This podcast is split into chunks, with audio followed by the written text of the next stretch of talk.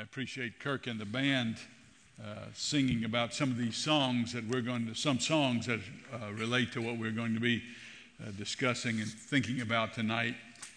Uh, I, I, would, I would, uh, I don't even have to guess. This morning, when people came into church, and maybe you who came in tonight, there's some people in here who are uh, discouraged and depressed.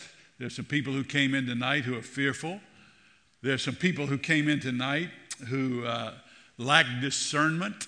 They're wondering how they can decide about things. And uh, that's an oftentimes thing that happens to us. But if it stays with us for too long, we're missing something that the Bible speaks very clearly about. If you wake up tomorrow morning and uh, you think that uh, because you came to church today and uh, you heard some sermons and you uh, know the Bible and you, you know, you whatever, if you think that's going to be strength enough to get through what you're about to face, then you don't have any idea of the life that you're living. We are living in warfare. The Bible speaks about this often.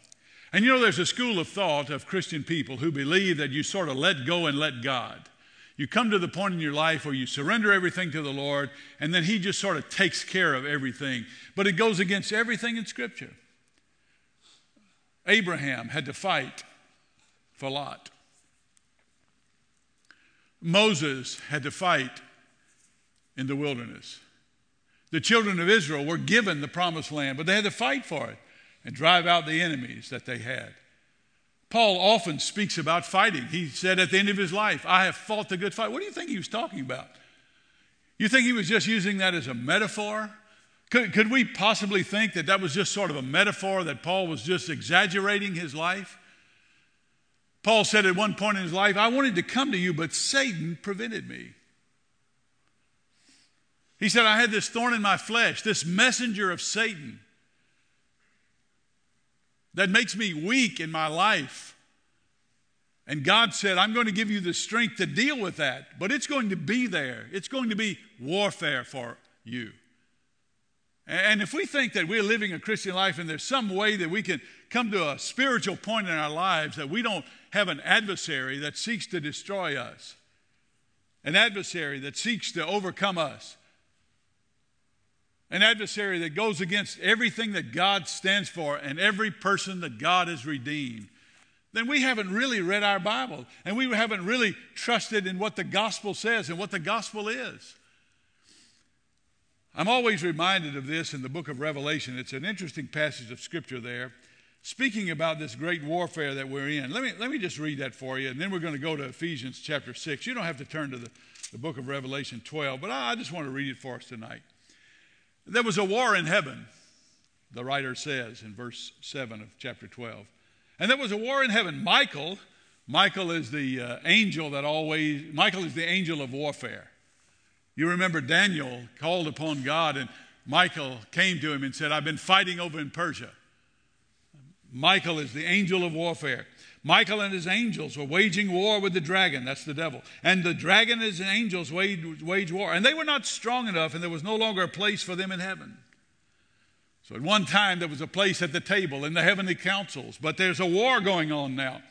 And he said, And the great dragon was thrown down, and the serpent of old, who is called the devil and Satan, who deceives the whole world, he was thrown down to the earth, and the angels were thrown down there with him. Well, he's on earth, and guess who else lives on earth? You and me. All right? Then I heard a loud voice in heaven saying, Now the salvation and the power and the kingdom of our God and the authority of Christ have come, for the accuser of our brethren has been thrown down he who accuses them before God day and night. And they overcame him. That sounds like a war. That sounds like a fight. They overcame him because of the blood of the Lamb and because of the word of their testimony. And they did not love their life even when they faced death. Jesus talked about binding things in heaven and earth. He talked about the gates of hell not prevailing against us. He talked about how, how we go and, and we seek to destroy the works of the devil. John writes in John chapter 1 John 4 that Jesus appeared that he might destroy the works of the devil. He appeared to forgive us of our sins, but that wasn't his only job. He came here to destroy the works of the devil. And we're told to resist the devil so he'll flee from us, not to succumb to the discouragement, not to succumb to the lies that he tells. You know those lies. You're never going to be any good. You'll never get over this sin. You'll never get over this crisis in your life. You'll never get married. You'll never get married again. This church will never grow. These people will never change. Your children will be gone forever. And we listen to that and we're discouraged and we're burdened down. And the Bible calls us to resist that and to fight that and to suit up in the armor of God and stand firm and then go toward the victory that is ours. We're to stand firm against those things. It's amazing how the Bible speaks of that and how we're taught to, to stand firm. We're to submit to God. The writer of James in James chapter 4, he said, Submit to God. He said, When pride comes to your life, that's the devil inciting pride in your life. And resist the devil. Resist the pride that comes in your life that says, I'm better than somebody else. I've done more. I'm more important. That kind of pride destroys and God stands against it. But he says, submit to God and resist the devil. It's not let go and let God. There's a work to be done in our lives, and that work is an active, ongoing battle and fight. We don't fight in our own strength, that's for sure, but there is a battle going on. This battle is on earth, it's on our lives right now. Jesus talked about binding the strong men. Do you remember that when he said that in, the, I believe it's in the, in the maybe the 11th or 12th chapter of, uh, of Luke? They accused him of having a, a demon. And uh, he said, Well, listen, if I drive out demons, uh, you know, by a demon, that doesn't make any sense. He said, You got to bind the strong man in his house. He said, You know, if you don't bind the strong man, that he's just going to he's going to remain strong. And he said he watches things. He's he's bound people up. And he said it takes somebody stronger to come in and run him out. He's talking about himself.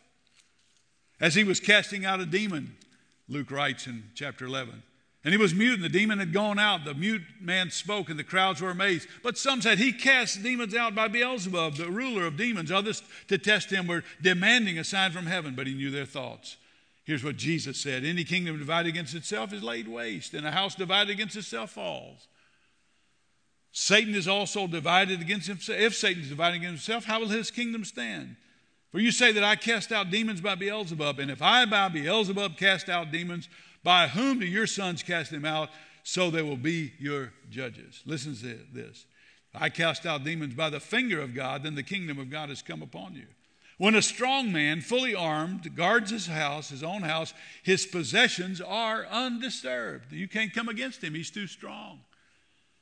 But when someone stronger than he attacks and overpowers him, he takes away from him all his armor on which he had relied and distributes his plunder. He who's against me is for me is for me, who's against me is against me. You know what he's saying there? He said, I've come to do that. Satan has bound this world. He's the God of the world. He's the lion that's roaring, seeking to devour us. But we're not without resources. We've been studying this out at the gathering, and I, I want to just sort of say what I said this morning. If somebody was driving through your neighborhood or my neighborhood, and they determined that they were going to come to your house and do you harm and do your family harm, your children maybe, take what's yours or maybe take your life or something like that, what, what do you think you would do? Well, I'll tell you one thing you wouldn't do. You, you wouldn't go to the door and say, you wouldn't try to neutralize them by just saying, look, can we just talk about this a little bit? Let's talk about this. Let me see if I can talk you out of doing something bad here.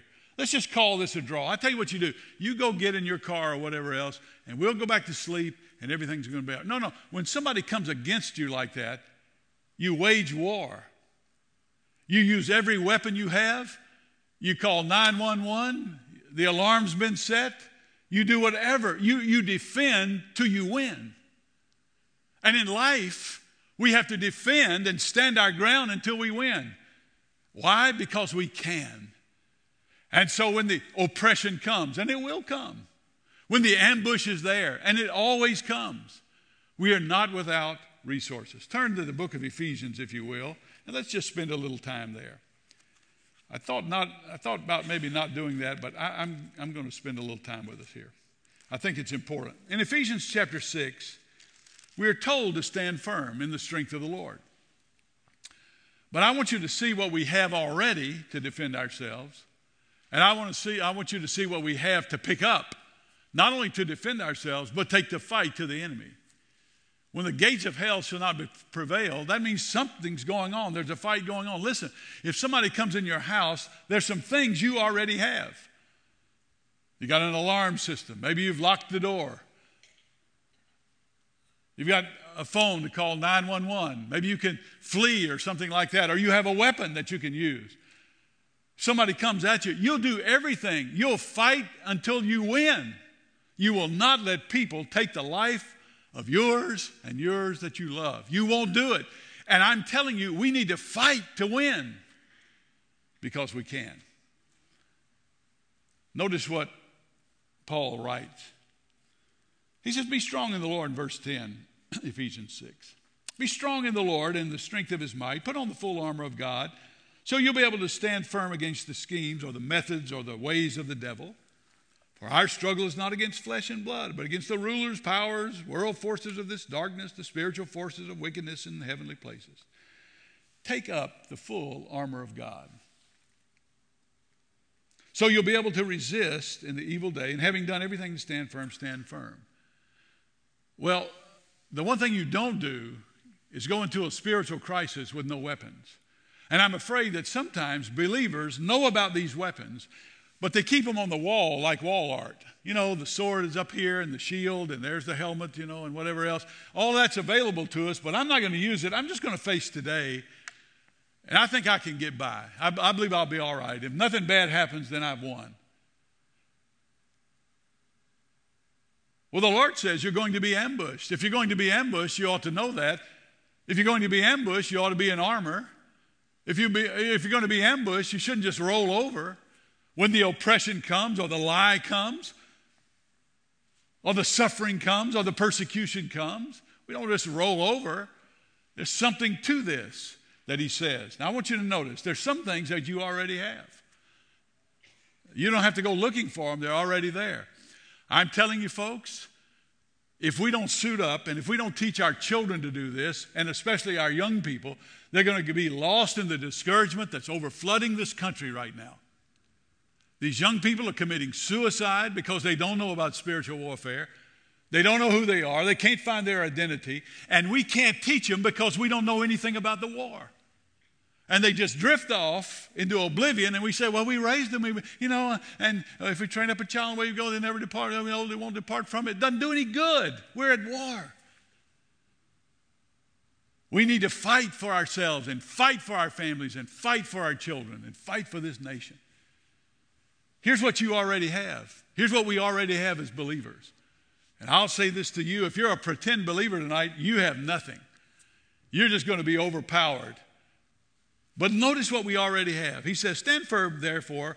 And notice this this is what you would call a participle, it, it, it modifies standing up. These participles, there are three, you already have them. Having girded your loins with truth. That's an attitude, really. That's not the truth. He comes to that in the sword of the Spirit. That's this attitude of sincerity of heart that says, I know there's a battle, and I know have, I have the resources, and God's with me in this, but I'm ready to go and fight. I'm ready to resist the devil. I'm ready to rebuke him. I'm ready to fight for my children. I'll do whatever it takes to win this skirmish. He can't ultimately win. Jesus did that for us. So we have the sincerity of heart. Notice what else he says. And put on the breastplate of righteousness. Righteousness. You remember Job's experience? Job's experience was excruciating. Satan comes before the Lord and he basically, in dialogue, says, What are you up to? Job's one of the oldest books in the Bible. And he said, Well, I've been going around the earth. And he said, Have you put your heart on Job? You ought to, have, you, have, you, have you tested Job? He's a good man, he's a righteous man. He doesn't, he, he, he's righteous, he, he fears the Lord, he turns away from evil. And Satan said, Well, that's just because you bless him. He said, All right, I won't bless him. So he took, Satan took everything away from Job by God's permission. Job's wife is upset with that. He's upset with it. He says, I, am not going to do any, I'm not going to curse God. I'm not going to give up in this battle. I'm not going to be any different from the way I am right now. Satan comes back and he takes his health. Curse God and die. He, he said, No, I'm not going to do it. If he slays me, if he kills me, I'm not losing my integrity. You know what that's saying? You cannot defeat a righteous man. You and I have the righteousness of Jesus Christ and should never be defeated. You can't defeat righteousness. There's no way evil can defeat righteousness. It's so much greater in power. I'll prove it in a moment. And then we have something else. We have this. We have our feet shod with the preparation of the gospel, the gospel of peace. We have peace with God, therefore, being justified by faith, being made righteous by faith, be, having received the righteousness of God through faith in Jesus Christ, we have peace. Oh, the, uh, the battle may be a torment. It may be tough. It may deplete us of all our energy and strength. We may question everything that's good about God. But in the end, peace reigns. And as we take blow after blow and give blow after blow, we have the peace that we're going to be victorious. You already have that. You don't need anybody to preach you the gospel. You don't need the peace of God, it's already there. Paul said to you, when you pray, the peace of God will guard your hearts and minds in the midst of the fray. We have the peace of God, we have the righteousness of God. We have so many things going for us. We have the truth and sincerity to believe that God is our God, that no weapon formed against us can prosper, as the prophet Isaiah says. And so we enter the conflict. And when it comes, guess, guess what we do? We take up the shield of faith, with which, he says, you'll be able to extinguish the flaming arrows of the evil one. You know, in those movies, the Knights of the Round Table, King Arthur, they shoot the arrows, and everybody gets behind the shields. They're up together. When the arrows fall, they shoot and shoot, and when they run out of arrows, they take the fight to them. That's what he's talking about here. Let Satan, it's nothing he can fire at you. That faith in the Lord Jesus Christ and the truth of God won't extinguish. Every lie will be taken captive. Every moment of suffering will be for God's glory. Every day will be a day of victorious battle. I'm telling you, we have an enemy who's relentless because he doesn't have anywhere else to go but hell. And he says, if you take up the shield of faith and do what God says, no matter what he throws at you, those fiery darts will be extinguished. But that's not all we have. He says, and take the helmet of salvation. The battle's in the mind. It's almost like Paul's thinking about that helmet that would protect somebody from a dashing blow of a sword or something like that, a spear perhaps. And he says, when you take that up, because it's mostly in the mind, it's no doubt that Satan can rack our bodies and whatever he did to Paul, so he could do it to you and me. And sometimes he does. By God's permission, I don't understand it. Job didn't understand it. But how many things go on in our minds? I cannot control what goes on in my mind, but I can defeat the lies. With the power of God and the truth that I know, you can, you can defeat it. And when he comes and says you're no good, you can say, you know what? The Bible says I'm chosen. The Bible says that he's the living stone, and I'm a living stone. The Bible says that I'm precious in His sight. What does the Bible say about you, enemy? What does the Bible say about you? It says you're going to hell. It says that I'm covered by the blood of Jesus Christ, and nothing in this world and nothing in the next world can stand against that. Not the blood of Jesus. They overcame him by the word of their by the blood of Jesus and the word of their testimony. That's the gospel that saves us. And then he says, you take up this sword, this offensive weapon, which is the Word of God. You fight the devil and those things that come into our thoughts with the truth of the Word of God. And the more we know the Word of God and live in the Word of God and live by the Word of God and live out our righteousness, let me tell you something about righteousness that's important. All the righteousness that you ever going to need has been given to you in Jesus Christ. Now, we might not have lived up to that.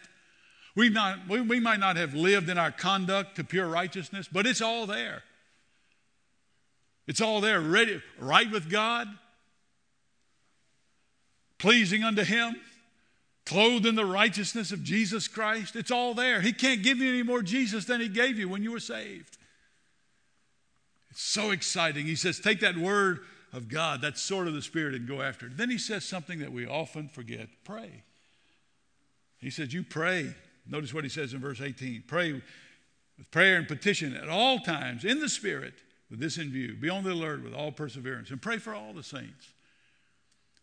You may be having one of those great days, but do you know somebody that's not? Go to war for them in prayer. Suit up and go to war for them. This righteousness of God. Turn in your Bibles to Proverbs chapter 11 for a moment. Let me just, let me just remind us about the power of righteousness. The power of righteousness. Righteousness cleanses us. It's a, it's a mark of our salvation. It's a gift that we receive from Jesus Christ. But so what? Is it just a condition? No, no, it's much more than condition. It's an active, alive force that does something in this world. It's already in us. It's for us to express in conduct and life and attitude. He, he says, for instance, in verse 3 of Proverbs 11, the integrity of the upright, the righteous, will guide them, but the crookedness of the treacherous will destroy them. You need guidance in your life? Well, it doesn't come by reading a book, it comes from the righteousness that comes from Jesus Christ. He gives us the ability to discern things. Should I do this? Should I not do this? He gives us the wisdom to understand things. Sometimes that wisdom is intuition. I just don't, I sense this isn't right. That's what righteousness does. The righteousness of God allows us to be in His presence as His children, to claim everything that He has for our lives. It guides us. Notice what it says it delivers us. Verse 4 right, riches do not profit in the day of wrath, but the righteousness delivers from death. Delivers us. Oh, you get in a bind and you say, I can't get out of this. I'm in a hole here. My sins are great and I, I can't get away from this. And we come through repentance and faith. And the Bible says He's faithful and righteous, just. He's faithful and righteous to cleanse us of our sins, to deliver us from when we're in a corner. Righteousness is the active force that when we apply to our minds and our hearts and our lives and our wills, begins to be an overcoming force. What God has given us is more than salvation. He's given us the power and righteousness to live and to fight the enemy at every turn. He doesn't stop there. Notice what it says in verse 10 it has impact and influence. When it goes well with the righteous, the city rejoices. And when the wicked perish, there's a joyful shouting. By the blessing of the upright, the righteous, the city is exalted. We think we have to go vote for somebody and get the right candidate. Do you understand that the righteousness that you have in your life tonight is powerful enough to change this city? If we live it out and go from victory to victory like we sang, that that righteousness is an active power that will influence a whole city. When it goes well with the righteous, everybody rejoices. When the wicked perish, everybody is joyful also. It's absolutely amazing, isn't it? Watch this. This is important. Your righteousness counts for your legacy, it counts for something in your children, it counts for your grandchildren, your great grandchildren, and the great great grandchildren you'll never see. Some of you are too young to have grandchildren right now, but I'm telling you, this is what righteousness will do. Will you notice in verse 21? Uh, surely the evil man will go, not go unpunished, but the descendants of the righteous will be delivered. Just like the sins are punished in the third and the fourth and the fifth generation, so righteousness is passed down, the active force of righteousness to our children as they see it expressed in our lives, expressed in our attitudes, as they see us go through the hard times, claiming with the weapons that we have and the righteousness that Jesus has given us, the strength to fight financial pressure, the strength to fight, overcome sexual temptation, the strength to fight a culture that seems to be against us. It's always been against us, it's the world. But the righteousness of God protects our children and leaves a legacy behind. I thought about it today. My grandfather and grandmother were longtime Baptists, and their Grandfather was there when it all started, this whole Baptist stuff we think about. My daddy came along in that vein. I stand in it. My children stand in it. My grandchildren stand in it. Isn't that what we're fighting for? Well, I'm not fighting for America. I'm fighting for the kingdom of God. I'm fighting for the glory of Jehovah God. I'm fighting that my children and my grandchildren and the great grandchildren that I may never see will at least be influenced by the righteousness. They can turn any way they want to turn, but they can't blame the influence of righteousness. It's to be lived out, it's to be claimed, it's to be used in this fight. Those fiery darts come against you, you're no good. that's not what righteousness says. You're a hypocrite. That's not what righteousness says. You're a failure. That's not what righteousness says. Oh, devil, you can defeat everybody you want to, but you can't touch a child of God. Bring it on. We'll just fight. Somebody breaks into my house. I don't want to neutralize the person, I want to win. I want to win. Somebody attacks our country. I want to win. I want it to be so bad they don't want to come back for a while. I want to win. You're fighting for your families, you're fighting for yourself. And God says, I've given you every weapon. Nothing formed against you can prosper. Every weapon. Every weapon. It brings salvation to others. In verse 30, the fruit of righteousness is a tree of life, and he who is wise wins souls. Out of your life comes living water. Jesus said, You know what? You follow me, and out of your life will spring up rivers of living water. It'll come to you, but it'll come out of you and slosh all over everybody.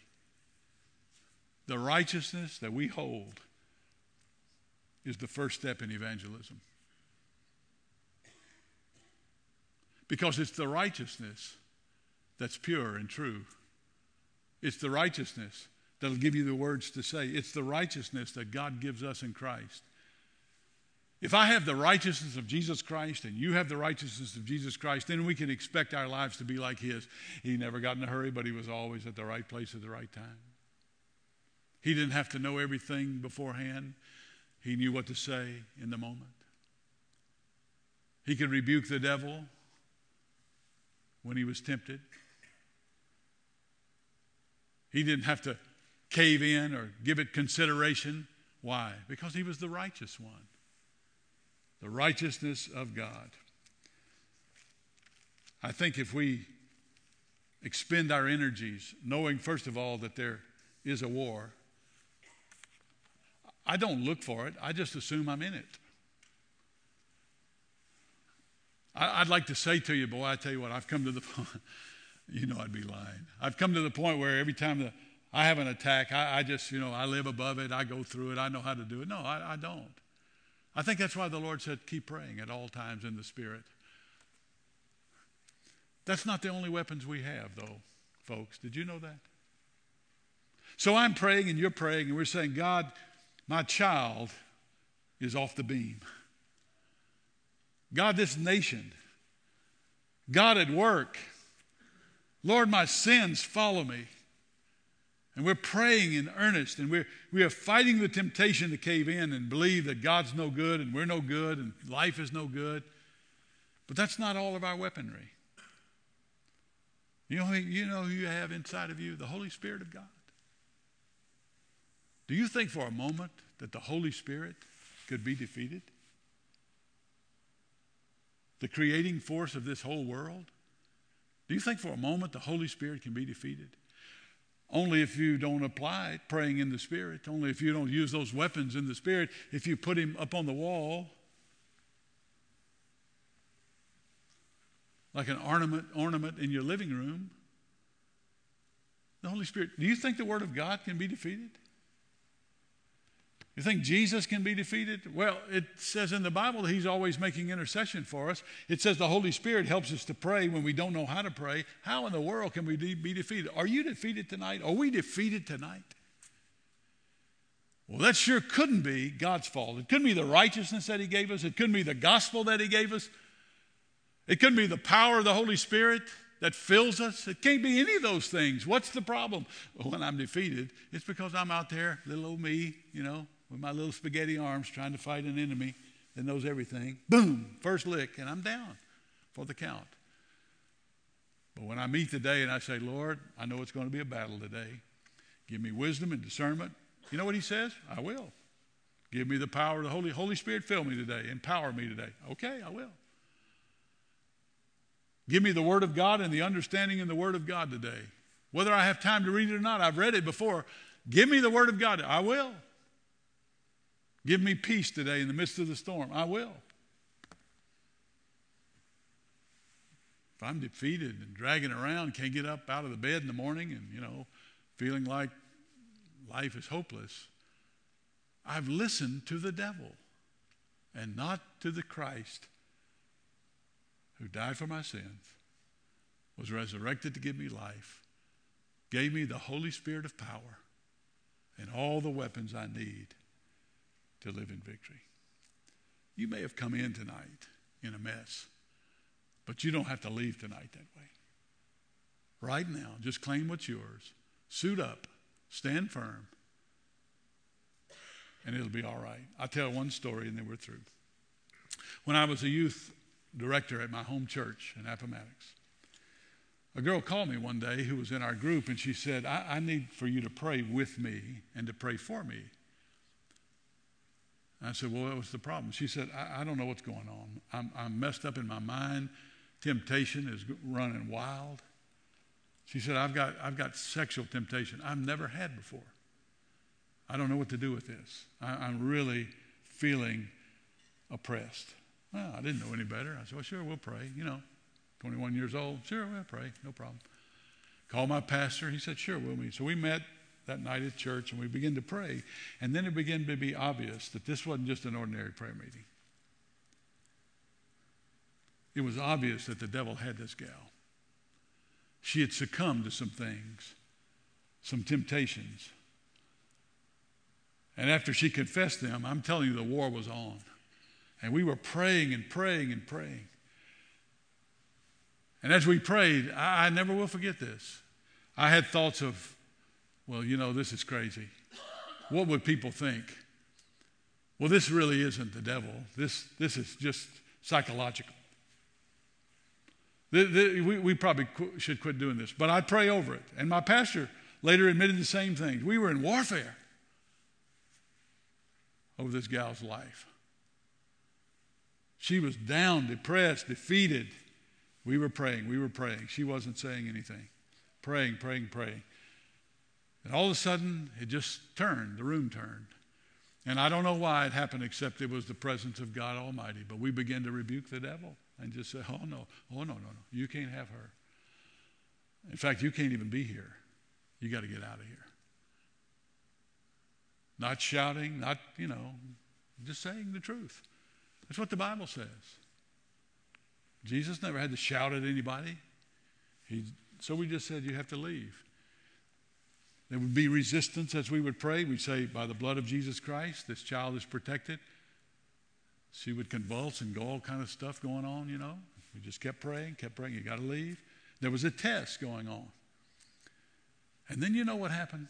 You, you ever heard the term righteous indignation? I'd heard that all my life. I had no idea what that meant But all of a sudden it welled up in both of us, my pastor and me. There was righteous indignation.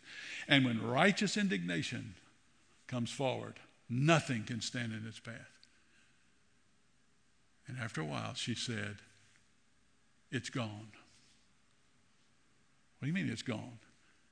He's gone.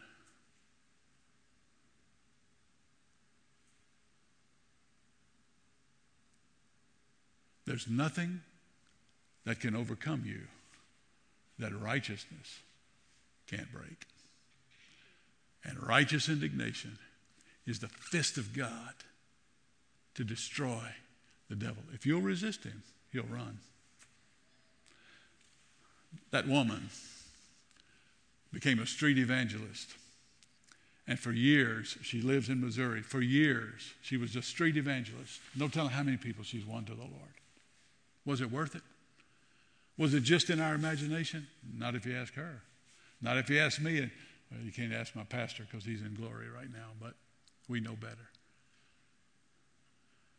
I've had a few victories in my life. You know, won a few ball games and, you know, won a tennis tournament or a golf match or something. Nothing compares to watching the devil flee. Pray for your kids. Fight a fight. Fight for them. Take the armor. Stand firm in the Lord, not on your own. Let's do it. We need it as a church. You need to pray for people who are oppressed. Fight for them. If you'll resist with the weapons, Satan will flee.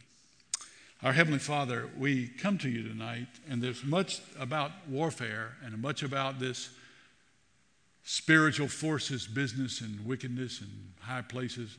I don't understand. I don't have to understand. I don't have to see it to know I've experienced it. And we all have. For the depressed soul tonight, the person who's given up, the person in torment tonight, for the one who sits and the devil whispers, that man's crazy, don't believe him. That's fanaticism. Oh God. Shower us with the truth and the righteousness which comes in Jesus Christ. And we suit up to fight. Father, if we have not stood firmly in days gone by, if we've despaired about our family or our children or this world or whatever, may we return in faith to the righteousness that you've given in and through Jesus Christ. Lord Jesus, take over. We'll fight with the power you give us. It's not just your battle, it's our battle because we are yours. You're our brother. You fight our battles, but we must fight yours. Oh God, help us to be mindful and strong, to never give up. For it's in Jesus' name we pray.